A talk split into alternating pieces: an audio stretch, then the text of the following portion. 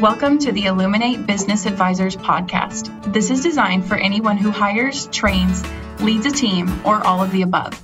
If you're a business owner or team leader, you're in the right place. If you aren't subscribed to our podcast, please do so at iTunes, Stitcher, or SoundCloud. Thank you for being here, and we hope you enjoy this episode. Hi, this is Richard Dvorak with Illuminate Business Advisors. Thanks for joining the podcast. Today is the conclusion of my four part series on the four action modes of conation. And if you've never heard that term, Webster's defines conation as an inclination, such as an instinct, a drive, a wish, or a craving to act purposefully. The way I think about conation, or the way I describe it in layman's terms, is conation gives you insight into how people are likely to take action. How do they instinctively take action? And there's four action modes that are measured in the conative part of the mind. And this was developed by Kathy Kolbe starting about 40 years ago when she started her work. And Kolbe Company is the only one that has an assessment that I've seen that I'm aware of that measures conation or that part of the mind which tells us how people are likely to take action. So the four action modes are fact finder, follow through, quick start, and then implementer. And the implementer is what I'm going to talk about today. And the reason that this is important, at least in the work that we do at IBA, is this is the centerpiece tool that we use to help businesses hire the right fit, then to train people effectively and to ultimately improve and drive team engagement. And when you have better team or employee engagement, statistics show you have lower turnover, you have higher efficiency, and usually those things lead to higher productivity. So let's talk about the action mode of implementer.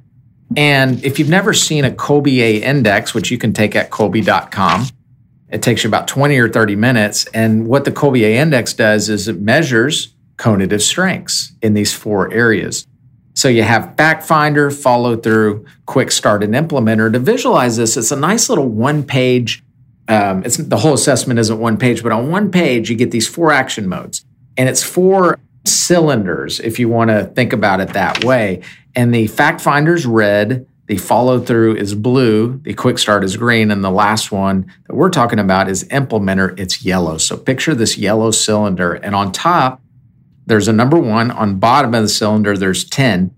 And you can score anywhere between a 1 through a 10 in all of these action modes. So in the implementer, you can be a 1 through 10. Now, a 1 isn't necessarily better than a 10. Okay. A shorter number is not better than a longer number. They're just different strengths. And implementer is not is not the way we think about implementer. Like, is this somebody that will get things done? In Kolbe parlance or in Kolbe verbiage, an implementer is the methods of handling space and tangibles.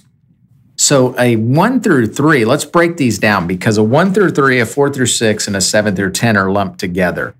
A one through three is somebody that, that's likely to envision. Okay, so remember, we're dealing with how people handle space and tangibles. So this type of person might create visual presentations, capture the essence, conceptualize solution, find intangible methods, uh, sketch ideas. And so, this person, when given a, a, challenge or a problem, is not necessarily going to be the one that builds a physical model. They may be able to envision what it looks like, but they may not be the one to build it. Okay. A four through a six is somebody that is likely to restore. So, this type of person might renovate structures, fix moving parts, convert space, utilize mechanical equipment, be very good at interpreting signs and body language reinforcing tangibles. So they're going to take action very differently. I'm a three implementer. It doesn't mean that I don't like to do things with my hands or build things, or doesn't mean I can't. I just don't necessarily like to. I can envision what I want something to look like, but I'm not the best one to build it. Okay, that's not my intuitive strength. Now, a seven through a 10, somebody that's a seven through 10 in the implementer action mode, is likely to protect. That's the the overriding word that we use. And I'm I'm reading right now to the Kolbe Bottom Lines book. It's a nice little quick. You can fit it in your pocket. It's a quick reference guide for all the different modes of conation, and then the specifics that I'm getting into today. So a seven through a ten is likely to protect. So this person might build sturdy foundations, maximize the use of space, tackle tangible solutions provide protection and safeguards, create substantive demonstration, build handcrafted models, erect and install mechanical devices. So I like to think about this as if I was going to have somebody come build my house or do a kitchen remodel, I would like to ideally have somebody with a seven through a 10 in the implementer because they have a different relationship with space and tangibles than I do. I can envision what I want it to look like, but how we get there and all the different steps, that feels daunting to me. It introduces cognitive stress.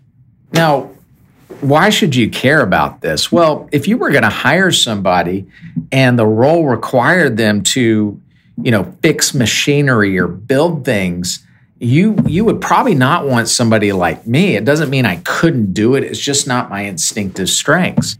If the position that you have doesn't require physical models or handling of equipment, then this strength is not that important. So, you know, most of the people we deal with, they are, um, you know, white collar type positions. They might be hiring engineers or technicians. And some of this strength could be very important depending on what they're doing. Are they in the field? Are they just in an office? Are they working with computer models? Are they building? And it's up to you as the employer to figure out what strengths you need. And so the way we use this Kolbe assessment and everything that we do is before somebody hires, we want to measure the conation of the applicants. And then we want to compare that to what the employer expects. So, what the employer thinks that the specific role that they're hiring for requires.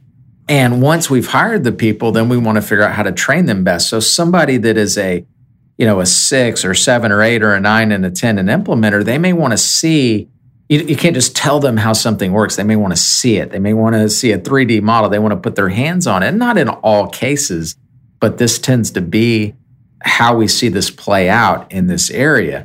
And so it's really important to understand when you're training. And then if you have a team, you want to understand how people process and receive and think about information differently. So somebody that's a, a shorter implementer, a one through three, is going to approach a problem different than somebody that's a seven through a 10 on the implementer. So if this is interesting to you, you can go back and listen to my other podcast if you already haven't on the other three modes of conation.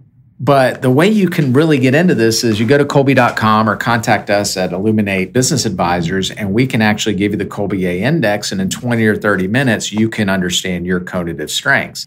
Once you do that, if you find that beneficial, then you can start measuring the people that you lead or the people that are around you in your team. You can use it in hiring, you can use it in training.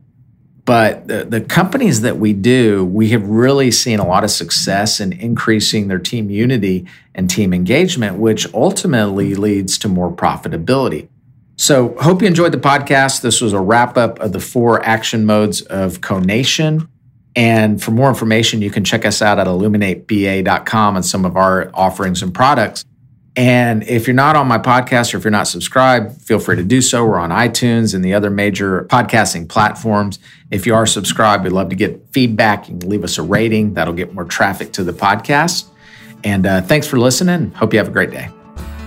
Thank you for listening to the Illuminate Business Advisors podcast. Please subscribe so you can get updated episodes at iTunes, Stitcher, or SoundCloud. If you are already subscribed, please leave us a rating to let us know how we are doing, but only if the content was worth a five. If not, please check out our episode library and find one that you would give a five rating. You can find more information about our company at illuminateba.com. Thanks again for listening, and here's to your success.